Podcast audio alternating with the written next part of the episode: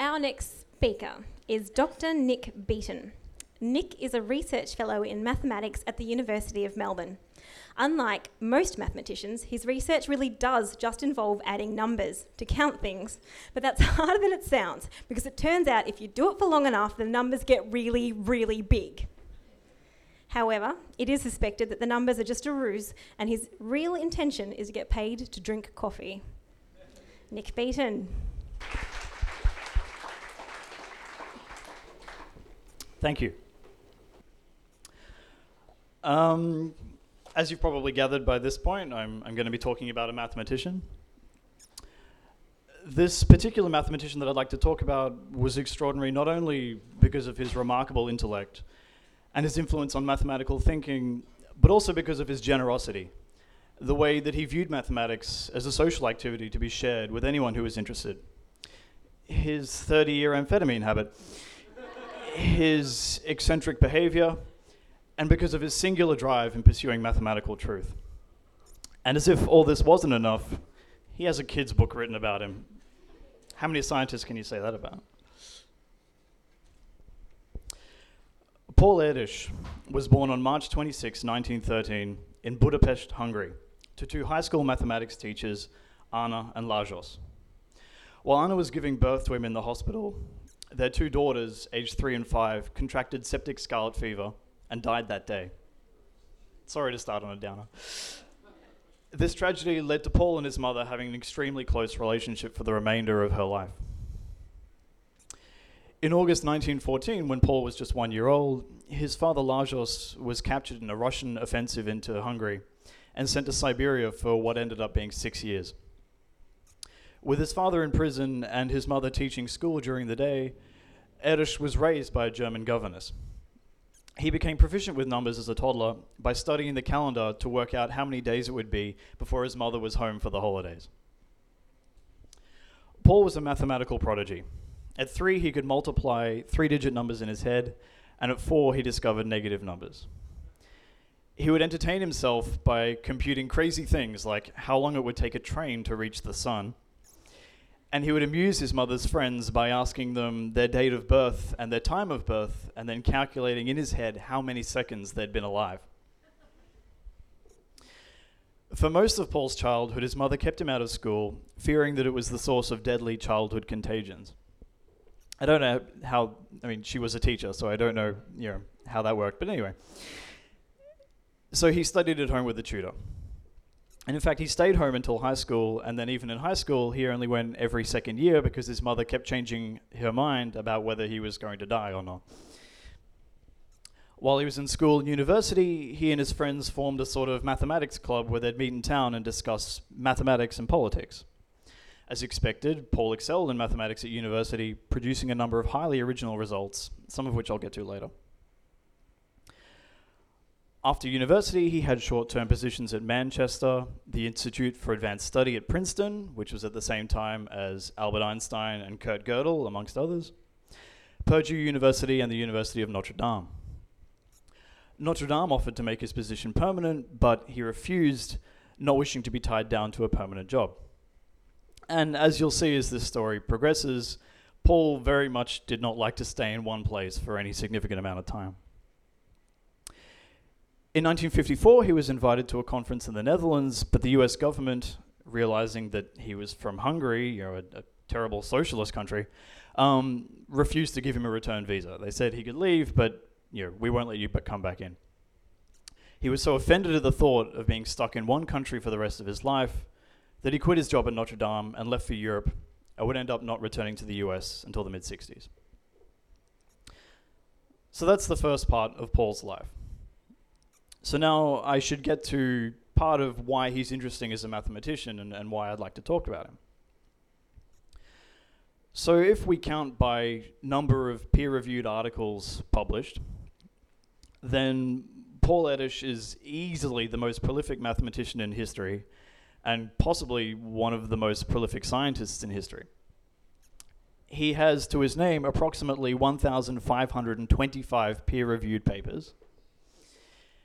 If we count instead by the number of pages instead of the number of papers, he's surpassed only by Leonhard Euler, who's one of the, you know, the big daddies, one of the, the great men of mathematics.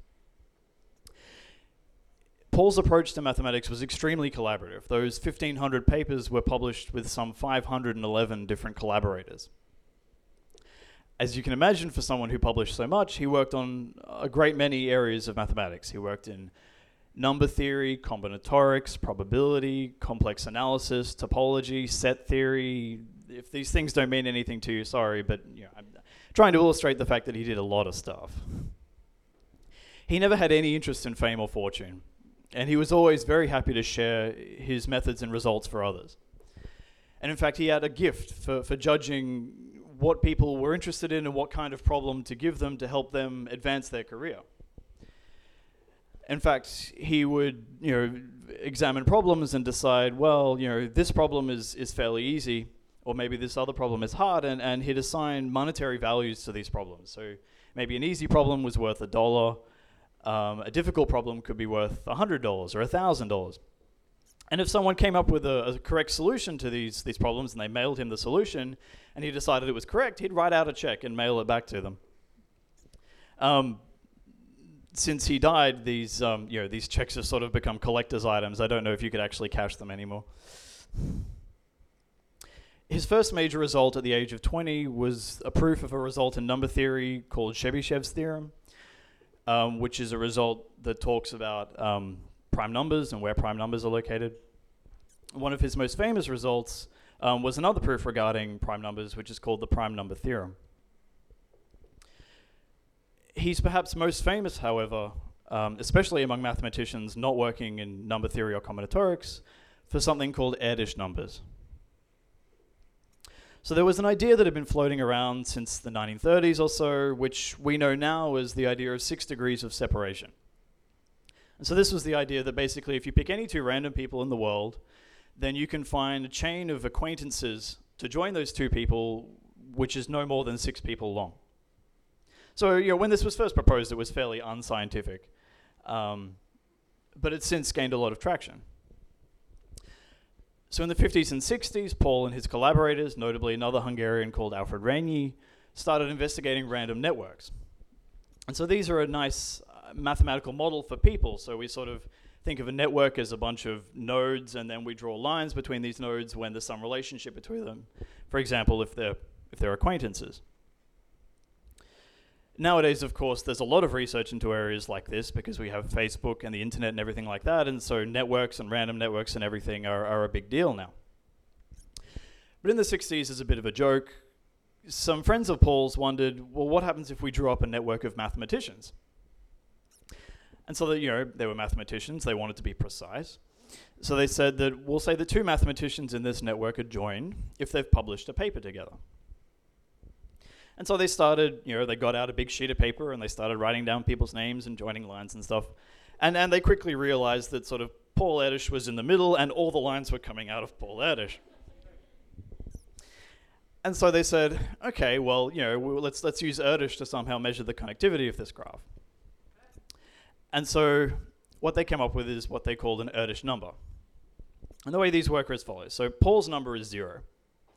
Anyone who's published with Paul has number one, Anyone who's not published with Paul but published with someone with number one has number two, and so on and so forth. So your Erdős number basically measures how far in this network you are from Paul Erdős. So this sounds kind of lame, but in fact, most mathematicians nowadays probably know their Erdős number. so mine's three. Um, there's a three over there. Is, are there any mathematicians here who can beat that? No? Oh, okay.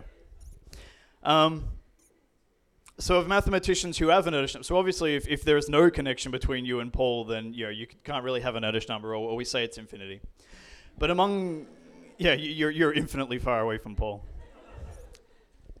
But of mathematicians with a finite number, about 80% have number 5 or less. And the average is about 4.65. And so it turns out, while it's you know nowadays now to, you know to spoil the end of the story, now that Paul has died, it's impossible for a new person to get number one.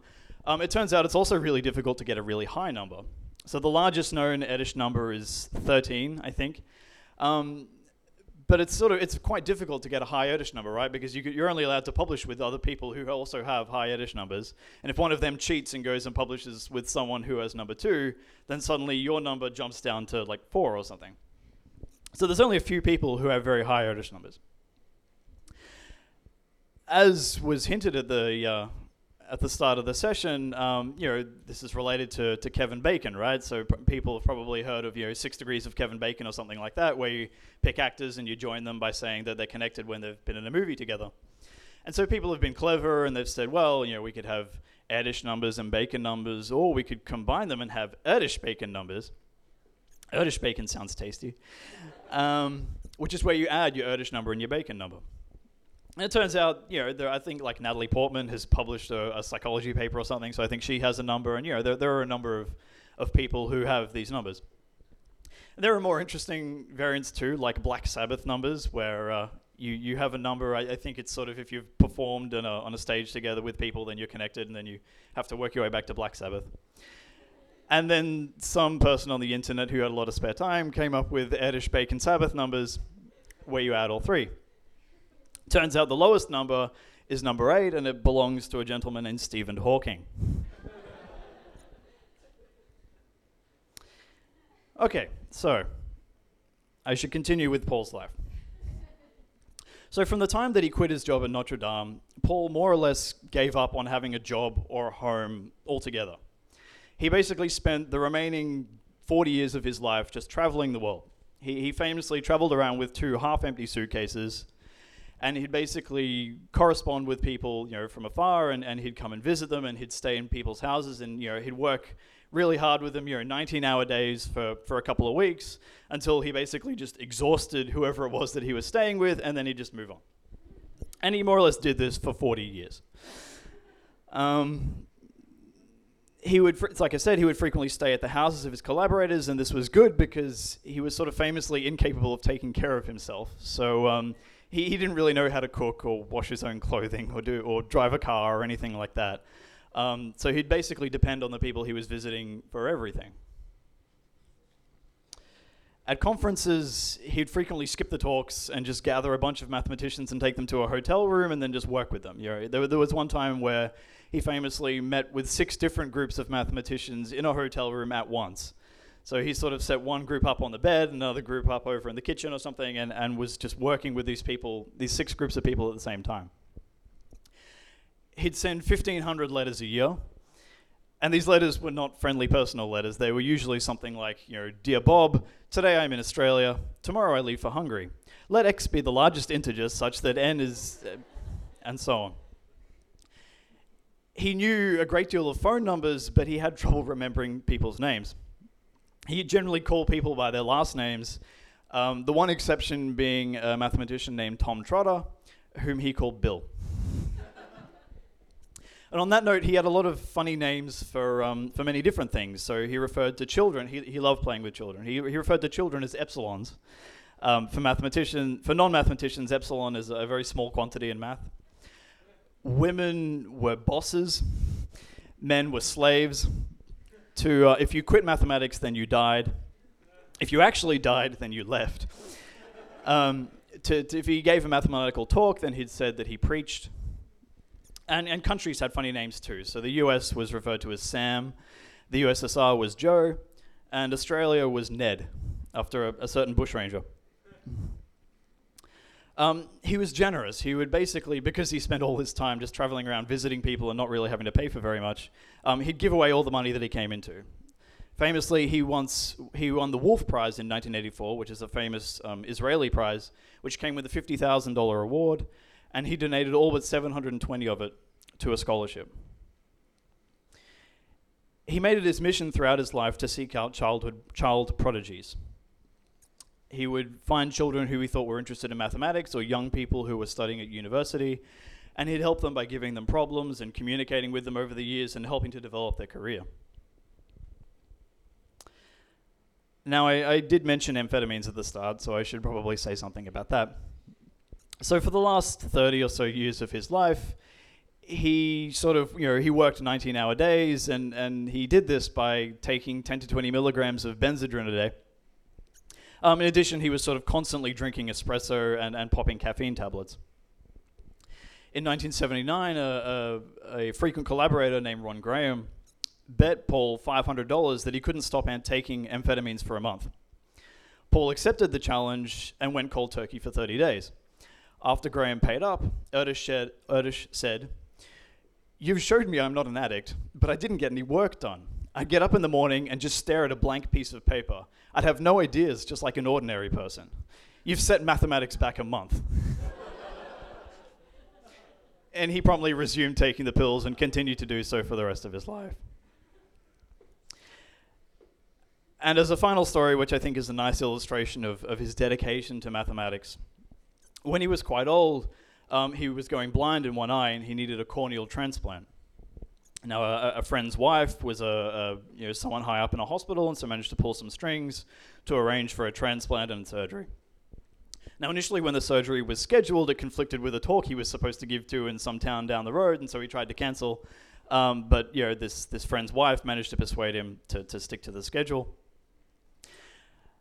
And so he's in the hospital in the waiting room, and then the doctor comes in to talk to him about the surgery. And, and Paul says, You know, Doctor, will I be able to read? And the doctor said, Yes, of course you'll be able to read. That's the point of the surgery. So Paul said, Okay. And so then he went into the, the surgery room, and then you know, the, the, the doctors were prepping themselves and everything, and then they turned down the lights to get ready for surgery. And then Paul turned to the, one of the doctors and said, Why are you turning the lights down? And the doctor replied, Well, so we can do the surgery. But you said I'd be able to read. He then proceeded to have a huge argument with the surgeon about why, since he was having surgery on only one eye, he couldn't read a mathematical journal with the other eye during surgery. The, the doctor was, was horrified, and of course, the surgery was very expensive and everything. So he called the, the math department at the local university and said, Can you please send a mathematician over here to talk Paul, talk to Paul about mathematics during the surgery? And they, they managed to find a mathematician who obliged, and so this mathematician came to the hospital and sat down next to Paul while he was having one eye operated on, and they talked about mathematics for two hours. And the surgery went fine, and he could see after that. Sometime later, he, he was having heart problems, and he was spending a lot of time in hospital. Um, but he'd still have a parade of mathematicians coming in through the hospital, talking to him about mathematics and he'd frequently shoo out the doctors and nurses telling them, you know, I'm busy, I'm busy with mathematics. Uh, Paul died on September 20, 1996, in Warsaw of a heart attack at age 83. The memorial service, which was held for him in Budapest, was one of the largest ever held in Hungary, with more than 500 people in attendance.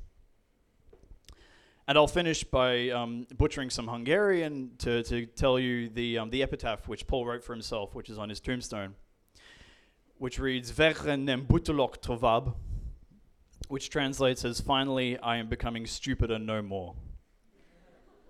Thank you.